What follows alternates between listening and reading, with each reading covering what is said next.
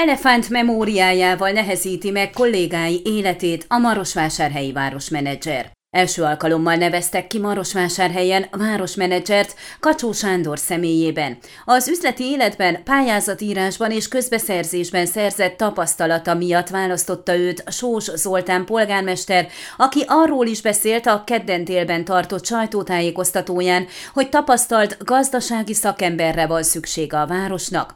Sós szerint több szemét meghallgattak, és azért is esett Kacsóra a választás, mert ő egy éven keresztül vezette a városi sportklubot, klubot, ahol már bizonyította rá termettségét. Az elmúlt két évben sok nehézségük volt a régi szerződésekkel, az újak pontos megkötésével és sok mindennapi ügyintézéssel.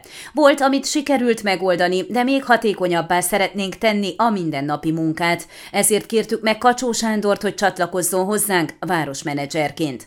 A törvény szerint felügyelheti a régi és új szerződéseket, pénzügyi és gazdasági javaslatokat tehet, hatékonyabbá teheti az egész egész hivatal működését. Ezt várjuk tőle, és a sportklubnál végzett munkája alapján bízunk benne, hogy itt is megteszi, emelte ki a polgármester, akitől megtudtuk, hogy konkrétan a közterületrendezési igazgatóság, a tájépítészet és virágkertészet, valamint a városi sportklub fog a menedzser körébe tartozni. Emellett a pályázatok és közbeszerzések lebonyolításában is számítanak a segítségére. Sós Zoltán arról is beszélt, hogy Marosvásárhelynek szüksége van egy olyan szakember, emberre, akinek tapasztalata van a közbeszerzésekben, a szerződések megkötésében és követésében.